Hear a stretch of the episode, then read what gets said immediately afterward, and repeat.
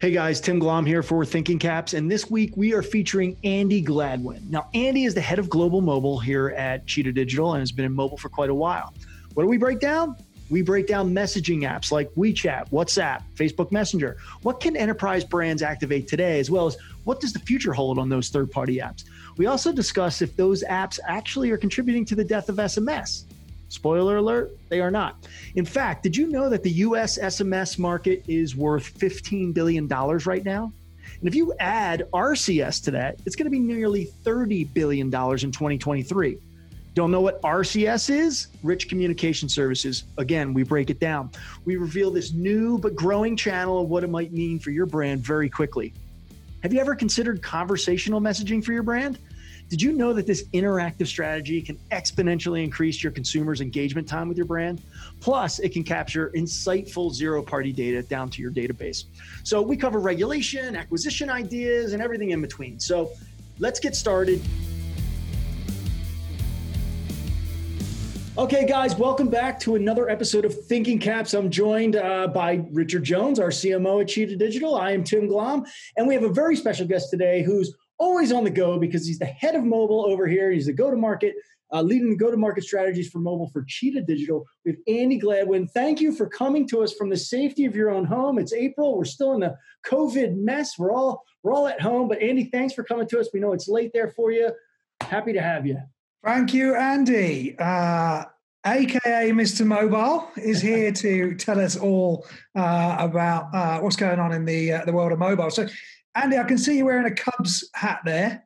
Um, I thought it would be fair enough if uh, if you're wearing a Cubs hat to give you a first question, which is a bit of a uh, a, a softball. So uh, here you go.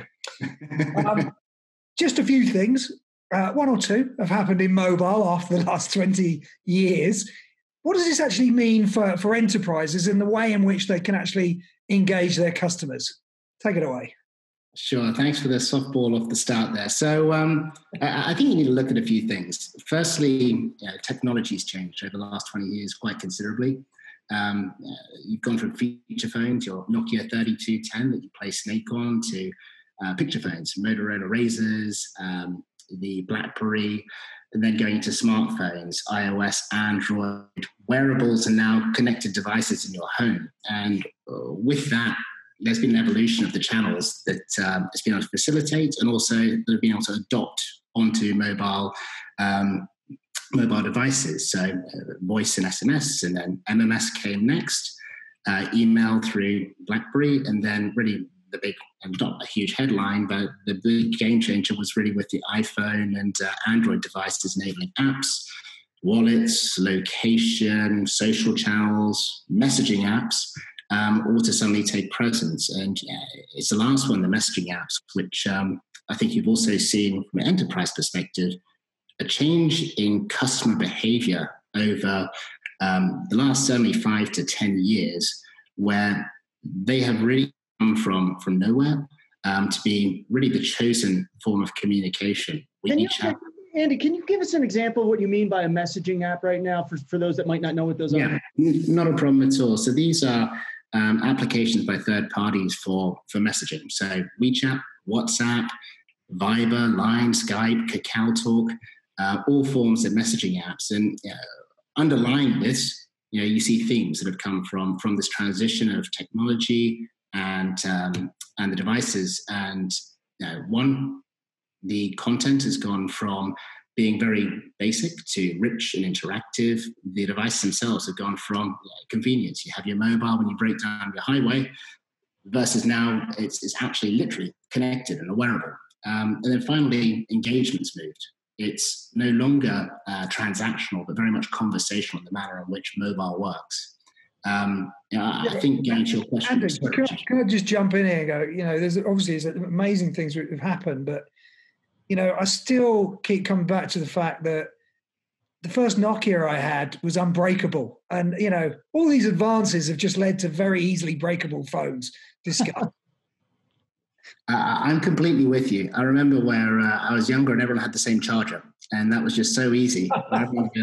you charge it, and you do do that. I don't know once every three days, and you were fine. Um, so not everything's gone right over this time in terms of technology, but um, you know, when, when we look at the, the channels that are now being used on these devices, you have WeChat with 1.1 billion users. You have Facebook Messenger, 1.3 billion. WhatsApp have now got 2 billion users globally. And so for enterprises, to answer your question, you want to be on the devices that sit closest to customers, most personal to them, and you want to have the most frictionless experience with your customers. And that means trying to engage with them on the channel that is a preferential channel and their habitual channel rather than forcing them onto other environments.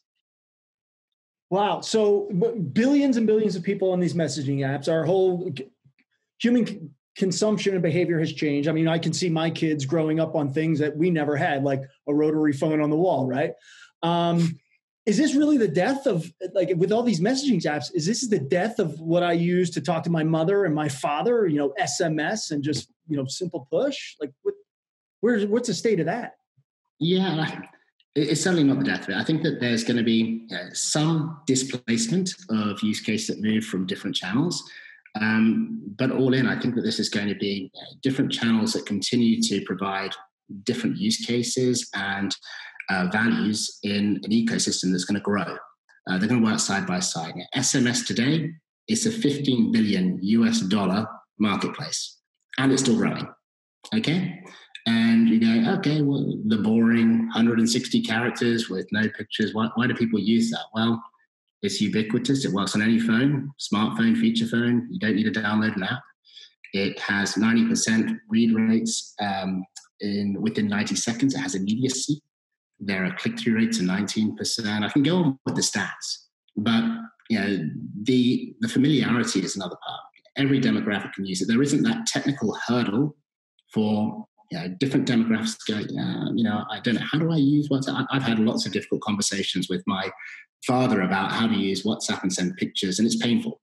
Yeah. With SMS, it isn't. Um, and recently, I uh, obviously wrote a, uh, a, blog around how it could be better used during COVID 19 um, as just a great channel to cut through other channel difficulties in terms of deliverability to hit huge audiences in time critical uh, fashion for, for very important messages. Um, uh, recently, talking to, to Mobile Ecosystem Forum, and they highlighted a, a few additional things to this. So, in India, there's an example whereby the infrastructure has been under such strain because the amount of people staying at home consuming the internet has created a, a blockage to other channels that, that use that, whereas SMS has had a greater um, surge in demand for companies like Tata to deliver important messages to consumers. Um, and it's a trusted channel, right?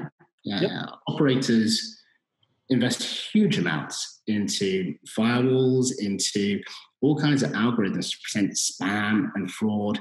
And with COVID 19, there are uh, companies like Context who continue to develop their algorithms to protect people saying, hey, why don't you um, open your account to ensure that everything's still working during coronavirus? Or, you know, we want to make sure that you're able to receive aid. Uh, can you open your bank details so that we can make sure we can deposit in there? These are the kind of crazy things that fraudsters are pivoting towards. And um, it's a very active industry um, that sits within SMS to, to defend against those kind of threats. Um, the, the second part was around push, and yeah, from a consumer perspective, I don't see apps going anywhere. Think of the convenience of right now. I, I, go on the train when I commute to work, and I want to see my entertainment. So I'll be there on Netflix, on Spotify, all on my phone. I might be playing a game. Um, it could be baseball with the, with the softball question, Richard. Um, and then you go and, and you look at okay, what about the convenience of travel, hospitality, utilities, where it's a great platform to have ease of use to get immediate uh, call to actions, what you need. And, finally, for brands, you know, these are probably your most important advocates that have chosen to download your app, that they have said yes to receive push notifications. And you want to know what does a good customer look like? And with that good customer, let's make sure that we take care of them and you know, for us, we, we see uh, simple things like a high demand for uh, features such as deep linking, whereby we can point them to uh, the correct content for live um, uh, live content after a football match, whether it's highlights or whether it's post-match interviews, but things that are, are there that you know you want to have the relevance and make sure you nurture those important relationships that you have. Yeah, it's it's quite you know quite interesting seeing from on the Cheetah Experiences uh, side of uh, things. Obviously, that you know that, that I've been doing as the, the, the CEO of of of Wayin that was acquired by Cheetah for for ten years. You know, in the last few years, there's been quite a demand for people to actually uh, embed through deep linking um, uh, Cheetah Experiences inside their branded mobile app in order to lift the level of engagement inside that app. I'll give you a really good example. Um, so uh, Vodafone uh, with their My Vodafone app have that in you know most of the markets they work in, um, and it's you know one of the most important mechanism with which they communicate to the customers. But of course. The app itself is, is you know, no offense, Vodafone is it's a little bit of a dry affair because you know, it's, it's how much data have I used, and it's a sort of a, essentially a, a, way for governing the billing relationship between uh, the, uh, the, the brand and the consumer. And so that you know they wanted to to deliver interactive experiences, you know, quizzes, chances to win stuff, etc., inside the the uh, uh, the actual app itself, in order to give people a reason to uh, you know go onto the app when it's not just checking you know data usage um, to improve you know data collection uh, inside the app, which is a very important uh, channel. Uh, and also, interestingly, they used it to um, drive download of the app for customers that hadn't yet downloaded the app. So they promoted the experiences and said, you know, the only way you can engage with it is in the My Vodafone app. And mm-hmm. so in some markets, they had three, four, five hundred thousand people download, downloading the app in order to engage in a single experience. And you know, there was a, one experience they did in in Italy in the My Vodafone app that had uh, 1.2 million people actually interact with it. So, you know, the deep linking of experiences inside apps is actually a great way to lift the engagement uh, between the brand and the consumer. So, uh, an interesting, interesting aspect to, to, the deep linking. Absolutely, And I think that you've broadened now the, the convenience utility into entertainment as well. So uh, you've ruined my categories. and what I'm really hearing you guys talk about is the emergence uh, here of mobile, you know, being able to reach people in app or or SMS. But really, it's a loyalty play for a lot of brands, right? So this is the way. I mean, I just bought some flights on United Airlines, and you know, they send me push notifications all the time, and I bought flights there for holidays and, and some different things. So between messaging, being able to do it in mobile, being able to bring in your loyalty information you mentioned before, you know, who are the right people? Uh, what's the customer lifetime value of the right people in your audience? So it's interesting stuff. One thing I've found lately that, that I'd love to get your opinion on and, and tell me a little bit about how it works is, is conversational uh, messaging that's happening in some of these mobile uh, platforms. You know, uh, obviously some of them are bot driven, some of them are human driven, but uh, what's the trend look like there? What's really all about the conversational uh, messaging that's happening on mobile these days? Yeah, to me, this is um, what I sincerely believe is going to be the biggest paradigm shift in how enterprises are going to be engaging with their customers in the future. Um, and the future, as I said, is because a lot of the conversational channels, the messaging apps that we referred to earlier, um, where they may be mature from person to person communications, they aren't quite there for business messaging yet. Um, but when they do, let's just consider how marketing is done today. And to me, it's a series of transactions. We're effectively going and saying, who's the right person down the right channel with the right content that's personalized, rich to drive relevant contextual message at the right time. And we, we throw the loaded dice to try and achieve whatever call to action there might be. Now, when we miss, if we miss, we then send another message and we might tweak the content to make it more compelling. We might try a different channel. We might try a different time. But you end up in a series of transactions at different times when you're conversing with a customer. In all honesty, you're not conversing. And this is what conversational messaging uh, actually enables you to do to listen, have attention, and control the loop. Now, my favorite stat is one by a company called MyElefant in France, recently acquired by Sinch, and they have done some research about customer attention span. So, for a simple message, text message, just text in there, the average attention span is three seconds. Okay? As soon as you make that a rich message with pictures, videos, interactivity, scratch screens, it goes up to around 45 seconds of customer attention span. Now, when that goes to sending a conversational message and having a conversation with the client down one of these channels, they see the average attention span being 120 seconds, two minutes. Now, tell me from you know, your experiences working with enterprises, an enterprise who would not want to have a greater time to be conversing with their customers. It's not around, oh, we've had more, more FaceTime with them. But in this time, you can learn, you can listen, you can understand why do you not want to pursue whatever call to action? How would you prefer to operate? Or, oh, you had some questions, we can resolve those. Now you can continue to gain the value of whatever that value exchange may be when they said yes to having a relationship with your brand. And this to me is just incredibly interesting, exciting, but really the future and foundation for how I see enterprises communicate with their customers on mobile in the future. And you know, in case I wasn't clear, these are the habitual, preferential channels right now that customers are using to engage with their friends and family. These have these natively built within them for for um, the ability for enterprises to benefit from in the future. We can't hear Richard. He just went on mute. I'll talk for him. No, no, no, no. Sorry, I'm, I'm, I'm off mute. The, the, perils of doing this from home. I've got homeschooling going on in the other room.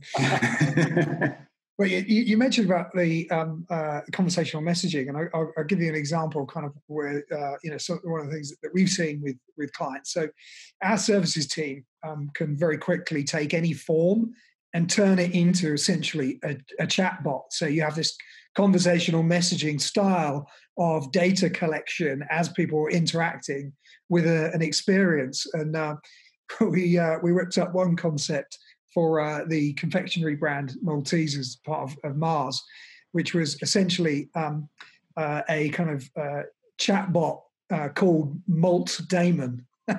that basically helped them get movie recommendations and then uh, you know was entered into uh, a chance to win something at the back end of the experience but you know just another example of how you know i think all marketers are looking at ways to embrace conversational messaging um, to create a new and more interactive format uh, to engage with consumers, uh, not just for doing things like customer support, but actually for doing things like marketing campaigns themselves, which uh, which I think is an interesting uh, development. Yeah, well, let me ask this question because a lot of this, as I mentioned, you know, in the question, chatbot. I mean, I know that there's a lot of chatbots powering this stuff, and, and I agree with you. Um, I, and I've been I've been on the customer end of this, where I can tell they are data mining me. Right? We like to we like to help marketers take unknown contacts into known through experiences and build your database, first party, zero party data. These, these mobile experiences, these conversational experiences can also append right into your data platform, which our you know customer engagement suite does.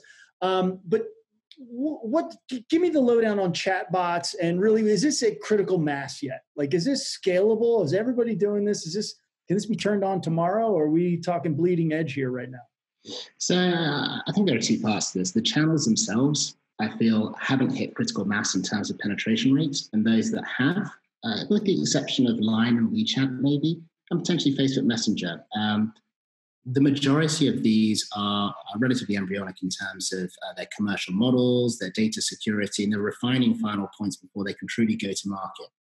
Uh, when it comes to chatbots, though, uh, many enterprises have these already and they're really directed towards web chat rather than um, the new channels where it would need to pivot towards.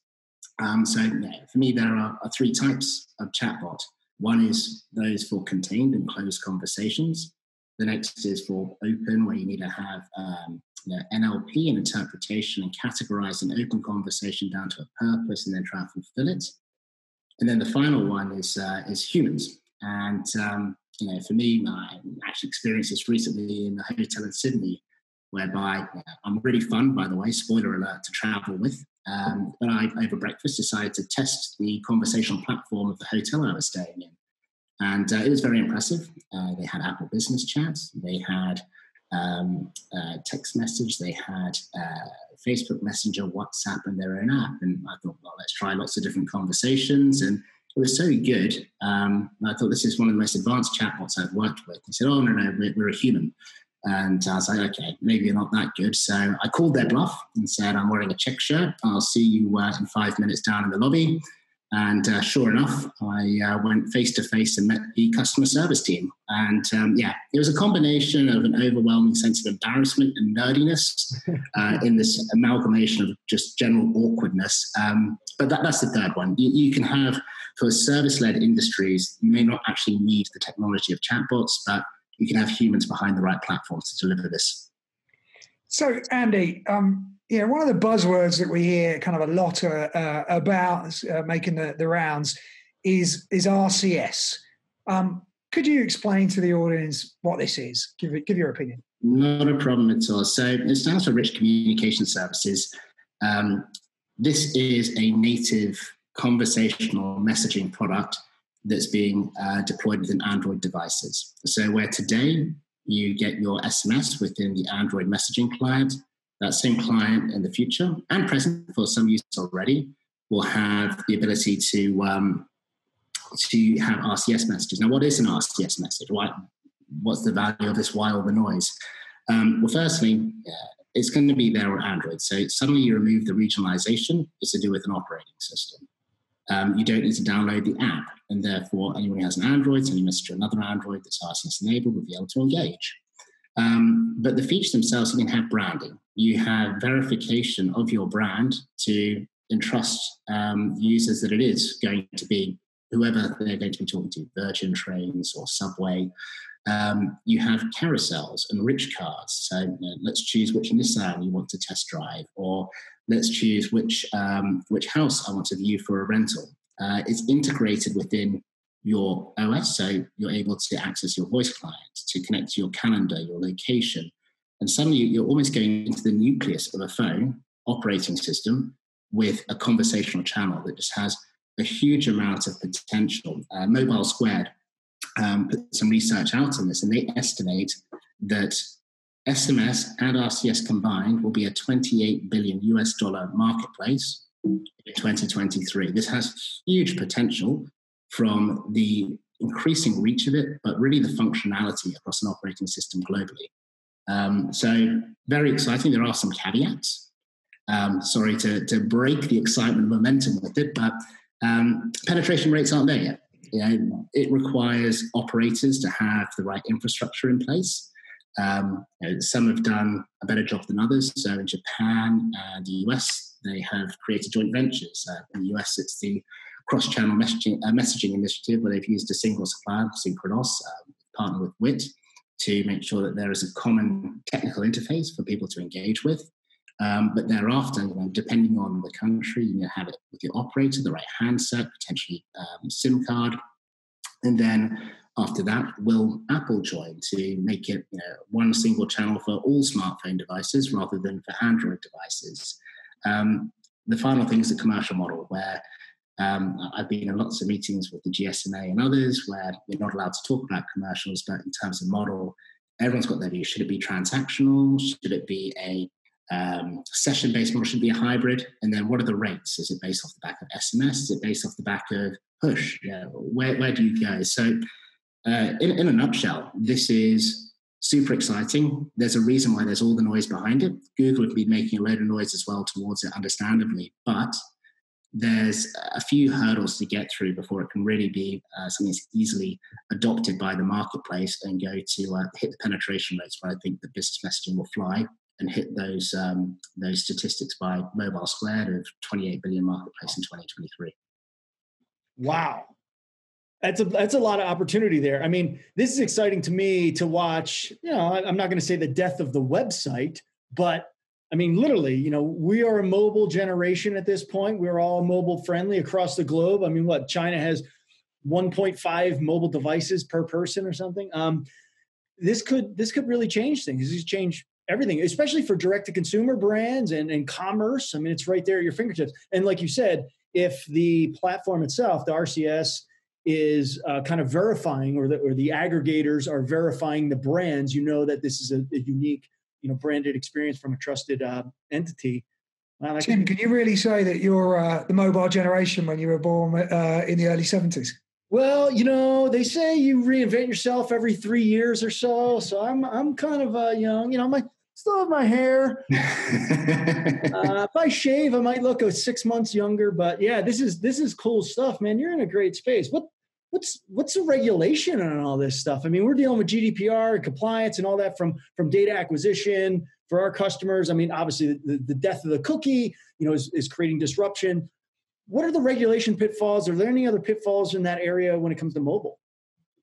Um, so I guess for the for the new channels, there are different companies running it. So when you look at the OTTs, you'll have Facebook, you'll have their own policies of what content can be shared. You'll have for instance, WhatsApp, where they have their business messenger, you're not allowed to use it for promotional material, but you can use it for um, transactional and service. Um, and generally, they are set up for a a P2A, so people sending messages into applications or businesses. So the flow is different. So all of these different channels have different nuances in terms of what's permitted by the owning um, the owner at the at the bottom of the chain.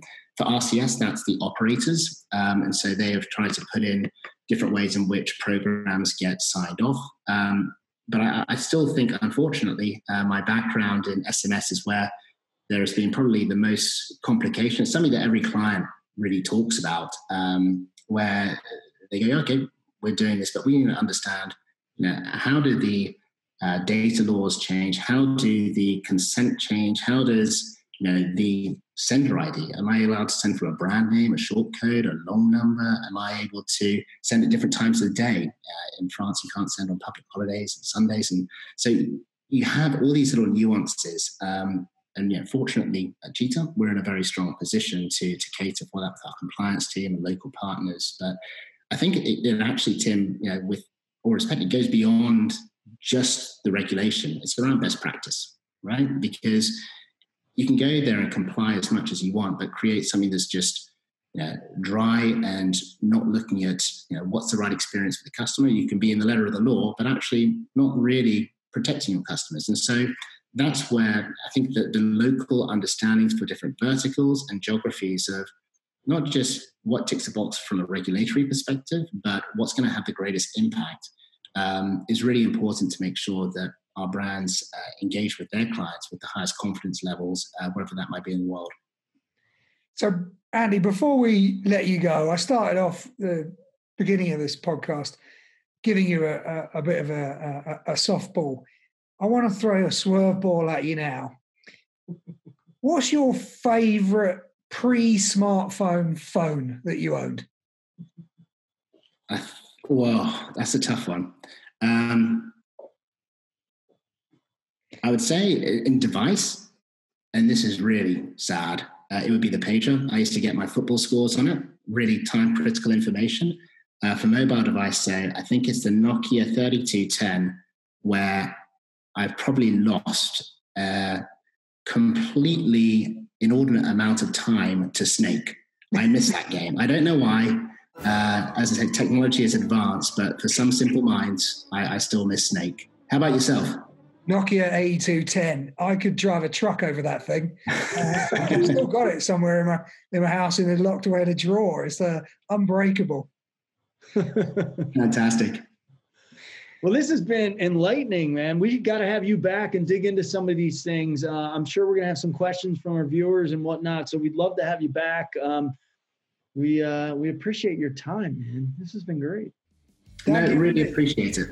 Okay, well, that's it. Andy Gladwin we'll be back to you with more Thinking Caps. Thanks for watching, and uh, check out our other episodes here on the Apple iTunes podcast.